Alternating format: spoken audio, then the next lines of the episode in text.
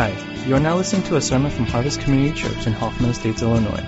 Today you will hear a sermon from Pastor Frank Piszczor. So without further ado, here he is.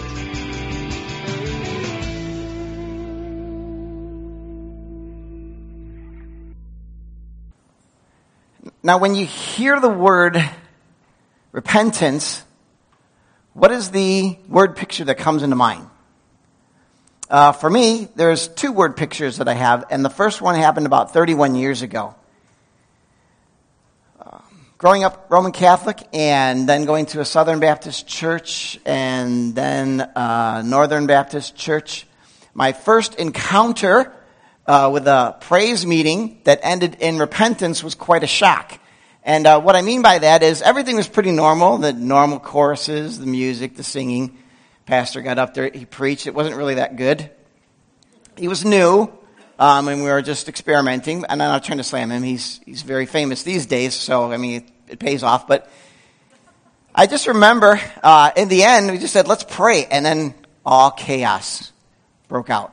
And again, if you're Roman Catholic, Southern Baptist, Northern Baptist, when chaos breaks out, you freak out because about 150 high school kids and junior high students start screaming and hollering because they're repenting.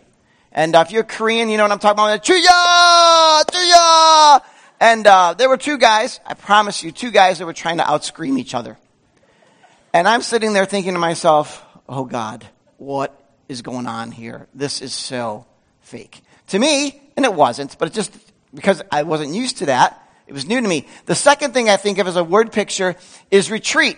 How many of you guys have been on retreat and everyone waits for the last night, right? I mean, it's the last night that counts. The other nights, they're just warm ups. But it's the last night where we all gather around and once again, we scream, we holler, we cry, we hug, we make up, and boom, that's repentance. That's what I think of when I hear the word repentance. That's my initial thoughts. But I don't think that's the full picture of what repentance actually is. Because in some ways, at retreats and even at that service, there's a sense of relief. Whew. We've done our repenting. Now we can move on. And uh, to me, repentance is a good thing, but it's not always a quick thing. I want to give you a definition. It's this Repentance is a change of mind that leads to a change of behavior. Repentance is a change of mind that leads to a change of behavior. And the two have to go together. The two have to go together. If we're going to understand, and if I understand biblical repentance, the two have to go together. There has to be a change of mind as well as a change of behavior. Changing your mind is good, but if it doesn't change your behavior, repentance has not occurred. All right? So let's look at Hosea chapter 6.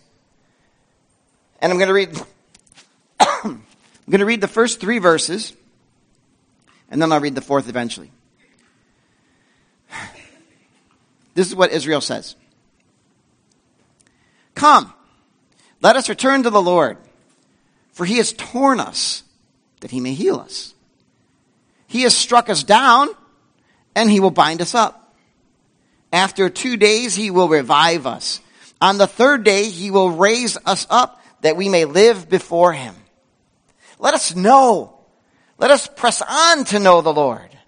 His going out is as sure as the dawn. He will come to us as the showers, as the spring rains that water the earth. Now, if you know anything about the book of Hosea, which you might not, it's basically a book in the Old Testament with the intent, God's intent, of helping his people see where they're at, which is a bad spot. They are unfaithful. They are idol worshippers. They are immoral. They are just going crazy. And God compares them to a prostitute. And that sense or that picture that they get that maybe in their religion, they might understand, okay, this is where we're at. We are in a bad spot. And God then portrays himself as a loving husband that even though his wife prostitutes herself, he calls her back to himself. And so to me, the book of Hosea, in a big picture sense, if I understand Hosea correctly, is God's call for them to return, to repent, and to know that when they come back to them, come back to Him, He will receive them. He will accept them. But they must repent. This is what they say. They say, come, let us return. So in a sense, they realize they're in a bad spot.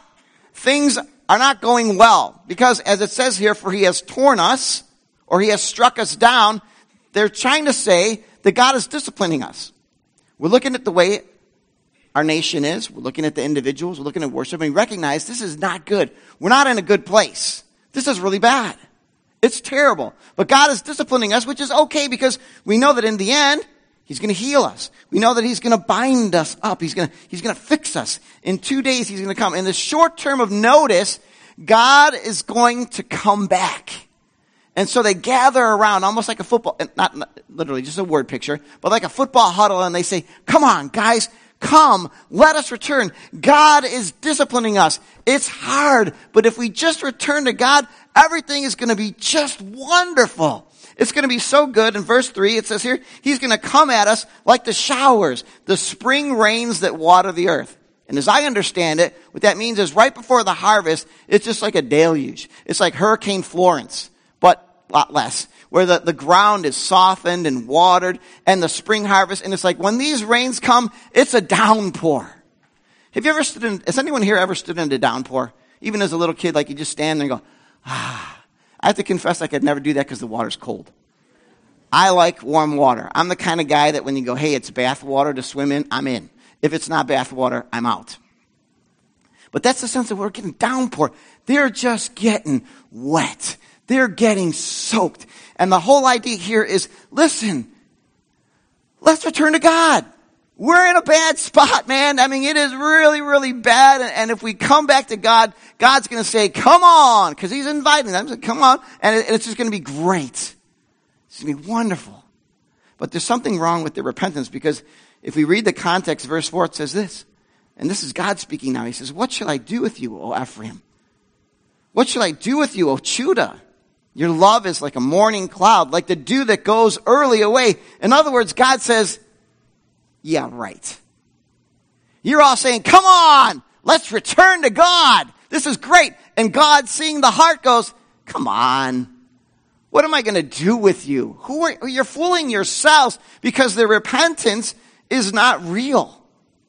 They are agreeing with God. God, you're disciplining us. God, we're sinning. God, this is bad. We get that. We understand that. But God, knowing their hearts, recognizes that what's really happening here is that their repentance is not real. You see, their mind has changed because things are bad, but their behavior is not going to change because they're going to continue to follow after false idols and everything that goes along with that. And that's why I want us to understand that repentance is a change of mind that leads to a change of behavior. Because Israel cannot say, God, we shall return to you. We're coming back to you. And then in the meantime, go off into a side room and worship another God. And that's what they were doing. And so God is saying, come on. Really? Do you think that I truly believe that your repentance is real? Your repentance seems to be shallow. It is based on your circumstances. You're in a bad spot, and so now you're going to return. How many of you get tired of confessions? And this is not to judge anyone when it's made, but when people make a confession about a thing that they have done wrong, like they've had an affair or whatever, and the only reason is because they got caught. And I think to myself, and I'm a cynic, I think to myself, did you do it because you really meant it or because you got caught? In youth group, there's a famous saying that I don't necessarily agree with, one that says, it's not illegal until you get caught.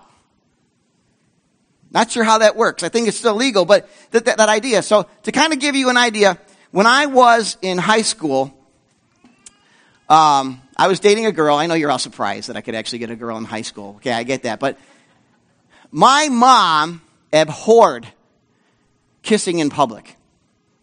She, she just hated it. And uh, when she saw my friends doing it, she would tell me, you know, if I ever catch you. and one day she caught me. And she was mad.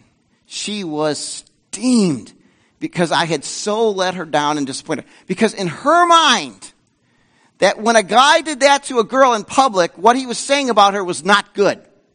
So my mom really cared about the person on the other side of that kiss. And so she was angry. I was grounded for seven days. Seven in the middle of the summer while my friends ran around having fun. I repented because I wanted to get back outside. I said, Mom, I'm wrong. I'll never do it again. And in my head said, You will never catch me again. Because I'm not doing it in public. Really? Was that repentance? No, it wasn't. You see, I got caught. I got caught and I faced the consequences. And then in order not to get caught again or face the consequences, I would never do it in a way that my mom would ever see. And ancient Israel is saying to God, come, we're coming back. But we want you to understand, you know, we've got these side idols that we're going to hang around with because God says, really, what am I going to do with you? What shall I do with you? Your love is like the morning cloud. You are, it's, it's like the dew that goes away early. And it's not just dew that goes away, but it's dew that goes away even faster. It's like a vapor. And so God is saying, listen, your repentance is not real repentance. So I'm going to tell you what repentance is not. Repentance is not confession. We probably all sit here and say, and can probably even think specifically, there is something that I know I'm doing that God doesn't want me to do. I just know it. God does not want me to do this, but I'm going to say sorry. God, I'm sorry. I agree with you that this is wrong. But there's no change in behavior. There's no change in behavior. Now, I'm not saying that you're a horrible person. I don't want you to, to be overwhelmed and think you'll never change and give up hope and say, I'm going to stop following Jesus. What I'm trying to say is this. Repentance is not just confession. It's not just agreeing with God and saying, God, yes, this is wrong. This is wrong. I get it. I understand it. This is wrong. I, I, I, I fully grasp it, but I can't or I won't or I'm not changing or I'm going to hold on to something. Remember when I first became a Christian? I was dating a girl that I should not have been dating, not for bad reasons. It was a great relationship. There were a lot of good things about it. But I just remember God said no. And I know, you know, if, if you've seen like videos, and sometimes like Christians, whenever we do stuff, God, if we want, if we, we should just say no. But sometimes God told me no. But I knew that God did not want me to date this person, and I said, God, I will not break up with her unless you dump a truckload of grace upon me. And I never did broke up with her. She actually broke up with me, which was devastating. It took me years to recover from that. But it's, it's that sense of, in a sense, it's like God has torn me that he might heal me. And, and, and there's something different in there. But the, the whole concept that I want us to understand is that repentance is not confession. I agreed with God. God, you're right. I know it's wrong, but I'm not giving it up. Like forgiveness. It's a hard thing sometimes. God, I know I should forgive, but this person will never understand what they've done to me. And because they don't understand what they've done to me, they've got to know. Someone's got to tell them, and you're not telling them. So the only person left that I can trust to tell them is me, and I can't forgive. That's not repentance. It's agreement. That's great. It's great to agree with someone. It's great to agree with God that something's wrong, but there's no repentance if it's not followed by a change in behavior. I can agree with a lot of things. I can agree with you wholeheartedly. It is not good to speed. Amen? Anyone that's ever gone to JGen with me? It is not good to speed. Does that stop me? Yes. I drive 55 all the way there. Okay, I lied.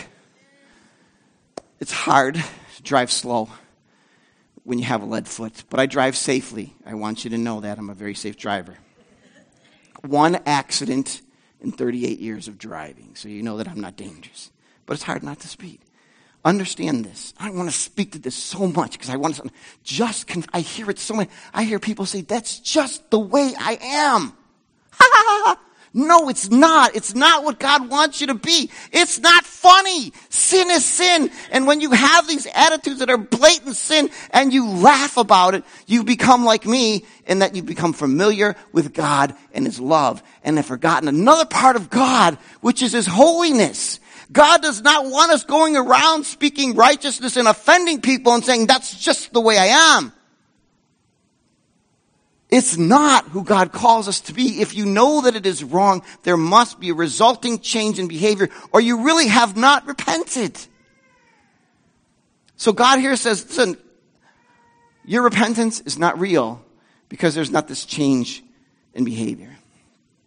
Now, I think we can still use this passage as a cry for repentance if we really sincerely mean it.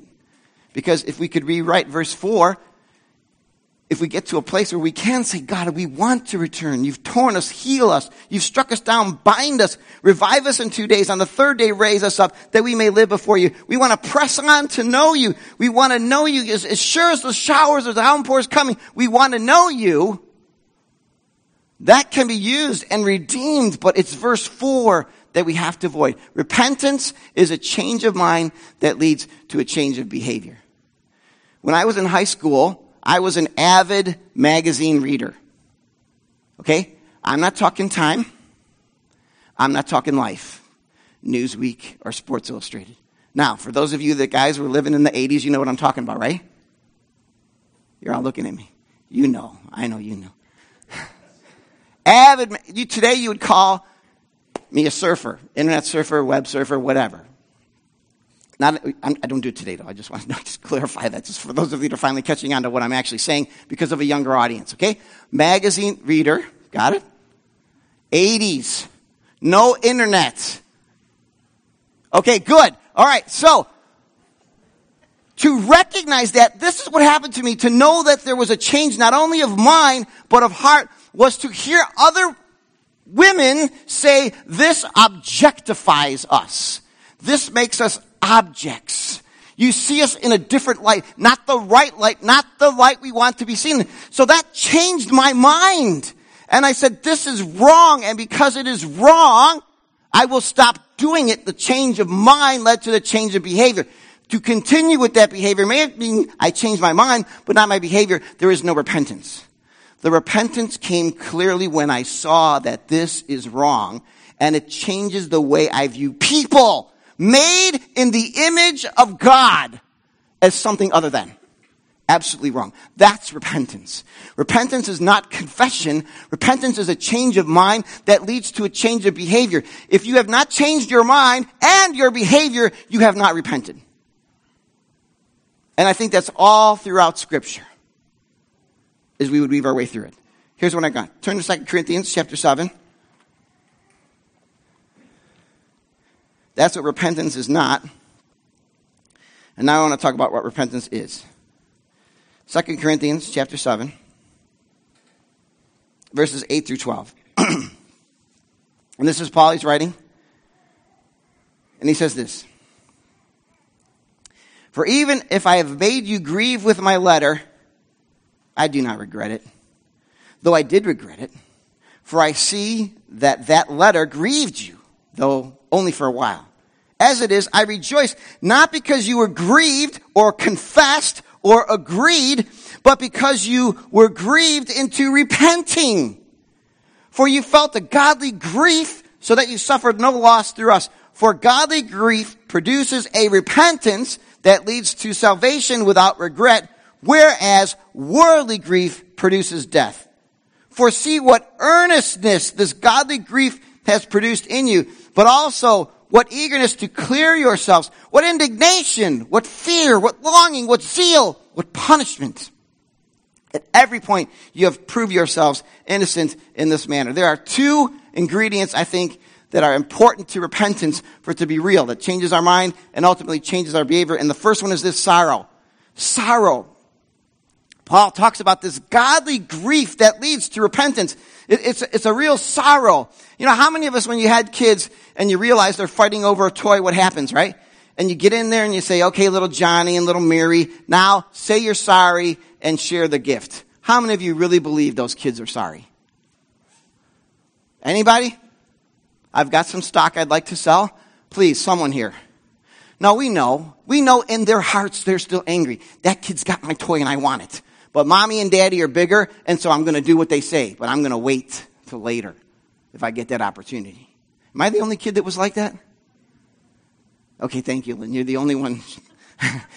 but you're probably saying about them, right? Yeah, I mean, in a sense, there's this sorrow, there's, there's this grief that when you do something wrong and you hurt someone and you offend them, you don't go something like, well, I'm sorry you felt that way. No, I'm sorry that I offended you. I'm sorry that I hurt you. And there's a grief and there's a sorrow that grabs our heart and says, Oh God, what have I done? What have I done? When I was, uh, dating this girl that I wasn't supposed to be dating, and uh, it was college, so it was like 40 years ago, maybe 35, whatever. I cheated on her. And I, yeah, I know, right? Thank you for being judging me. no, just kidding. Yeah, I cheated on her. An idiot. Okay, I'm supposed to be a Christian, the only Christian in the group of friends that I have. And I did something because someone said, Hey, you're a really good kisser. Let's try. And I said, Okay, let's do it. Oh my goodness, how stupid can a person be? Me. That was it. Stupid. Absolutely positively. But when it was all said and done, it struck me as to what I had done. I had broken trust. And I was grieved. I was grieved at what I had done wrong. Repentance has an, a, a, a part of it that says, this really bothers me. It really, it doesn't bother me because I got caught. It doesn't bother me because there's a stress or a strain. It just bothers me because it's wrong. And I did something wrong. And because I did something wrong, I'm really bothered by that. So repentance has this sense of sorrow and this grief that carries us to a place where we really want to change our minds. And we want to change our behavior because this person that I've hurt and devastated is, it's not just because I made you feel that way, it's because I did wrong. I absolutely positively did wrong. And when we face God like that, it's not like, oh God, I'm, I'm sorry I did wrong. Now I'm not going to get that blessing or I'm not going to get that job or I'm not going to get that whatever it is that I want to get and I'm, so I'm really sorry. It's not that. It's a real grief. I've lost my relationship with God here. And the most important thing that I can have is my relationship with God. And I've lost it and that bothers me. I'm grieved over that. And so when I look back 30 some years and these kids are screaming, my hope is that in the midst of that, they were grieved that they'd lost something. And, this, it, it, and repentance has to have that sort of grief or sorrow. This is wrong just because it's wrong. But the second ingredient has is a zeal a zeal. I mean, I just like what Paul writes here. He says, for see what earnestness this godly grief has produced in you. Um, what indignation, what fear, what longing, what zeal, what punishment. It's like, man, I'm, it's awesome you're grieving, but man, you are excited about this. You are going to cut it off. You're going to deal with this. You're going to change your behavior. And you guys did. And that's awesome. That's fantastic. And that's what repentance is. There's a zeal. It's not just a grief. I did wrong, but there's a zeal to make it right. If I did something wrong, I'm going to hunt you down and I'm going to make it right. That's what repentance is. A real hunger and a thirst to get back to that place. And repentance is not only about the bad things we do, but the good things we don't do. Like, let's talk about our prayer lives. I struggle all the time with praying. And I'm not saying this to make people feel guilty because oh, Pastor, you pray, whatever, whatever. No, I struggle all the time. Let's just leave it at that. And we all do. Because what I'm saying is, God, I don't need you. I don't need you, God. I can live my life without you until I need something from you. I can live my life without you. That needs repentance. There needs to be a grief of saying, hey, I'm using you. You know, part of my conversion story is that I grew up using people. Using people to get things that I wanted. And that's what I remember me as a selfish person who wanted things from people, and when I got it, I was done with them. And we do that with God sometimes too, don't we? I just want to get from God what I can get from God, and that's good, and now I got it, and now I don't need God anymore. My prayerlessness is not only just a neglect that relationship. It's not just saying, oh God, I'm sorry I did that, but then to pursue that with a sense of zeal. I really need you. God, I'm not kidding. I really do. I got to see God. And that's repentance. It's this change of mind that leads to a change of behavior. So that when we talk about reading our Bible to know what God's speaking to us, we don't go, oh man, I feel that normal guilt because I'm supposed to read my Bible. I grew up in the church. Everybody tells me I'm supposed to read my Bible. Okay, fine, I'll read my Bible. We read it a week or two, and then that's it. No, it's, a, I need to know God And so I am going to get up that extra five minutes, 10 minutes, 15 minutes, 20 minutes, 30 minutes, and I'm going to pursue God. And even if I fall asleep the next day, I'm going to get back up at that half hour early and I'm going to keep doing it and keep doing it and keep doing it until I finally, with a great zeal, find that in my repentance, God has returned. That's repentance. It's not a, hey, I haven't felt God in months. I haven't felt God in years. Okay, God, we agree. No, there has to be a sorrow that comes along with that. And there has to be an intensity and a zeal that says, I'm going to get that back. That girl that I cheated on, I didn't say, oh well, it's about time because I wasn't supposed to be dating her. In my foolishness, in my disobedience to God, I with a zeal pursued her. Because that's the person that I wanted to be with in my disobedience to God, I was obeying a sense of grief. I'd done wrong. I'd broken trust and a zeal to repair that, really missing what God wanted. But that in itself was repentance. I recognized my wrong and then pursued her with zeal. That's what our repentance should be like. That is what repentance is in scripture. It is not, let me clarify, a confession I'm doing wrong. It is not agreeing, God, I've done wrong. It's God, I've done wrong and I feel that it's wrong and now I'm going to do something about making this right. That's scriptural repentance. Let me finish with this. So, the last couple of messages I've been sharing with you, I've been struggling with anger. and so, uh, it was last week. Is Kaylee here? Okay, good. it's not something she did wrong. But I'm taking her to school. And uh, driving to school, I get to the stop sign first, and then the other guy, uh, what is it, perpendicular, right? Uh, gets to the stop sign next, and I start to move in the intersection. And for some reason, you know, you know, you know how people are in a hurry. You know how they get to the stop sign. that person's in a hurry. And in my head is, I don't care if you're in a hurry. I'm first, and I'm moving right. And they're coming, and they're coming at me. And I said, "Freedom reigns." No, I didn't. I dropped an f bomb. Not in my head, out loud, with Kaylee in the back seat. She's so good, I think she just like, I didn't hear that. I didn't hear that. I said, Kaylee, did you hear that? She said, Yeah, I did. I heard that. She hears her dad say that. Suddenly she can think that she can say that, right? I mean, it grieved me that I let an unwholesome word out of my mouth. It grieved me. Anger is an issue. It's not me just saying, oh, you know, Kaylee, daddy shouldn't do that. It's, you know, Kaylee, daddy shouldn't do that and daddy needs help. Daddy needs help to deal with this anger that is bubbling there, and he's not getting rid of it. And he's thinking he can handle it, but he can't. And so this week, with zeal, I'm calling around, looking for a counselor to help me deal with some of this that's going on in my heart. Someone who'll say, listen, this is wrong. I know it's wrong. I'm not sitting there going, oh, F bombs are great. How come we don't throw F bombs when we preach? Because we know they're wrong. Right? So I, it's wrong. It grieves me that she heard that, but now I got to pursue something instead of pretending this isn't real. So if I don't find somebody, or if I say, oh, I can handle it, then I really haven't repented because my mind may agree, but my life doesn't. My life doesn't. What's your personal challenge? Can I ask what's your personal challenge? I mean, I have a whole bunch of them pride, anger, gluttony. I love food. I'm on the seafood diet, been on the seafood diet all my life. Seafood, I eat it. Got a lot of problems, tons of issues. I get that. But what is your issue? That, seriously, look at it. What is God saying to you? Turn from this. Turn from it. Quit making excuses as to what you perceive or think is wrong or right or even just agreeing, but do something do something now. What is it that you're struggling with? Because I want to say this a call to repentance, because now that we know what it is, it's not confession, but it's a change of mind that leads to a change of behavior. It is something that is also very important to experience God.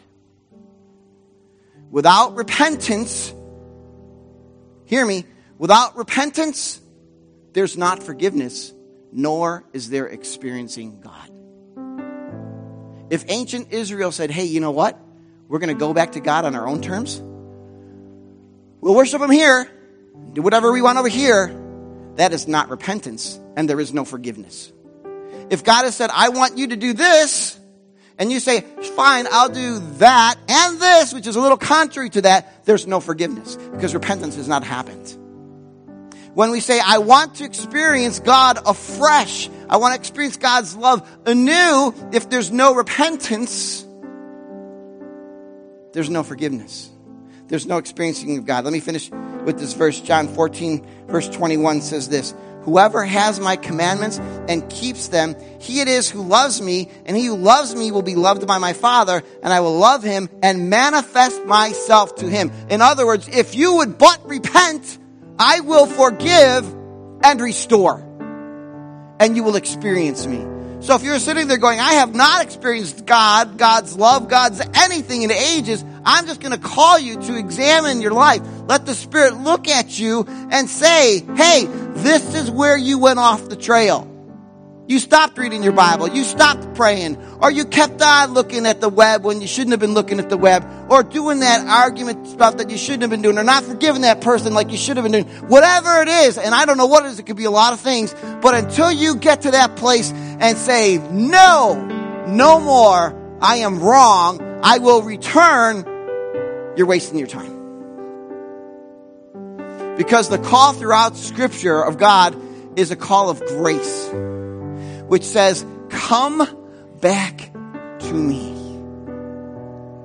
It's the cross. Where God says, In the cross, here's grace, arms outstretched for all. It's not just let's beat people over the head and tell them they're wrong, but it's saying, I want you to repent because it's a good thing. It's a good thing because when you recognize the wrong that you have done and you return to me, then I can bless you. And then the downpour, the spring rains can come. And so God says, I want you to repent. It's necessary. It's an important part of believing the gospel in the first place, maintaining the gospel life as well, because that repentance brings us into fellowship with God.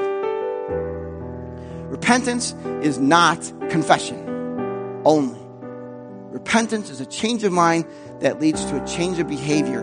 And it is necessary for when it happens, when we return to God, then He returns to us. And that is His call, His call of grace. He doesn't say, repent because I got nothing better to do but to slam you and make you feel like worms. He says, repent because I want you to be here with me so much. I've given it all. And so come. Yeah, come as you are, but we're not going to stay there. Come as you are, but we're not going to stay there. We're going to move forward. We're going to change, shape, remold you into the image of Jesus by grace, not by your works, but by grace.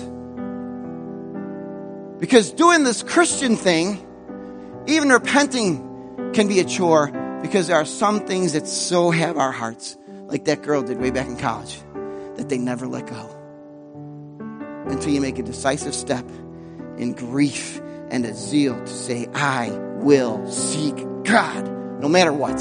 And if it's hard, it's hard. I don't care. But I want to get to that place where I can return that you might return to me. Let's pray.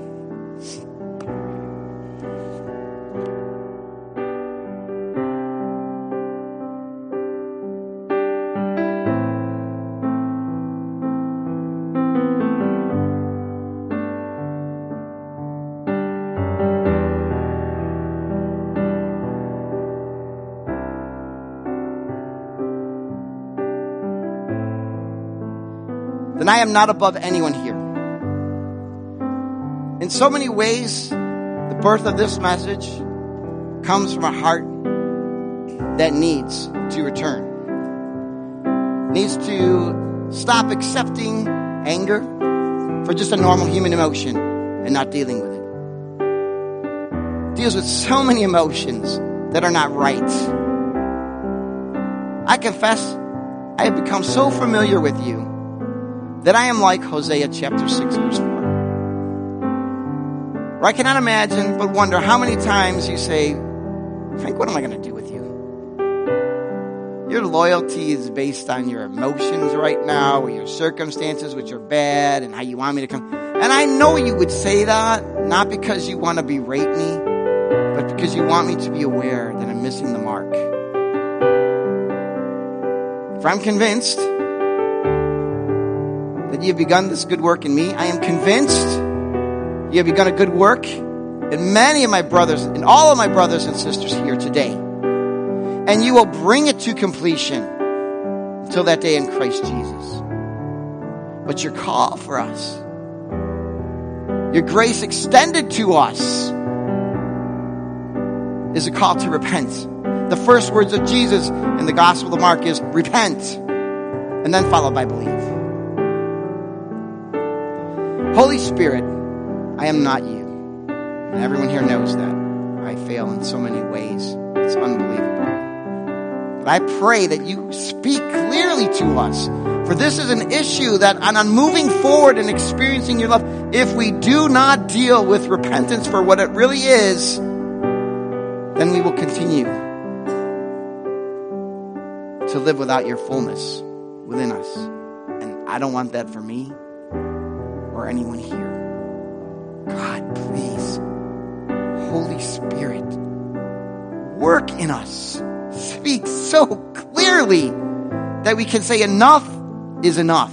And that we can turn from that sin and return to you.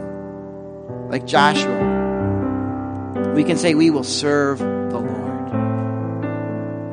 We will serve no God but God, even if that God is ourselves. Bring us to a place of repentance, not just acknowledgement, but real repentance, where we come to you. We beg for your forgiveness. We beg for your grace, your grace to overwhelm us, to give us the strength before the Spirit lives within us and sin is dead to us. The Spirit is alive within us. May we walk in this newness of life that Jesus has paid for through his death, through his burial, through his resurrection, through his ascension into heaven. We are new creations in Christ. And I pray that that is our hunger. And I pray that is our thirst. And I pray that we begin to hate sin like you hate sin, no matter what that sin is, and that we would refuse to let it have room in our lives. That we would turn from it. And this is what we pray in Jesus' name.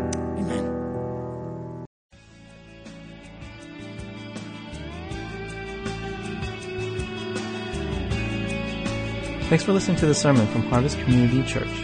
If you would like more information or have any questions or comments, check out our website at harvest-community.org. Thanks for listening.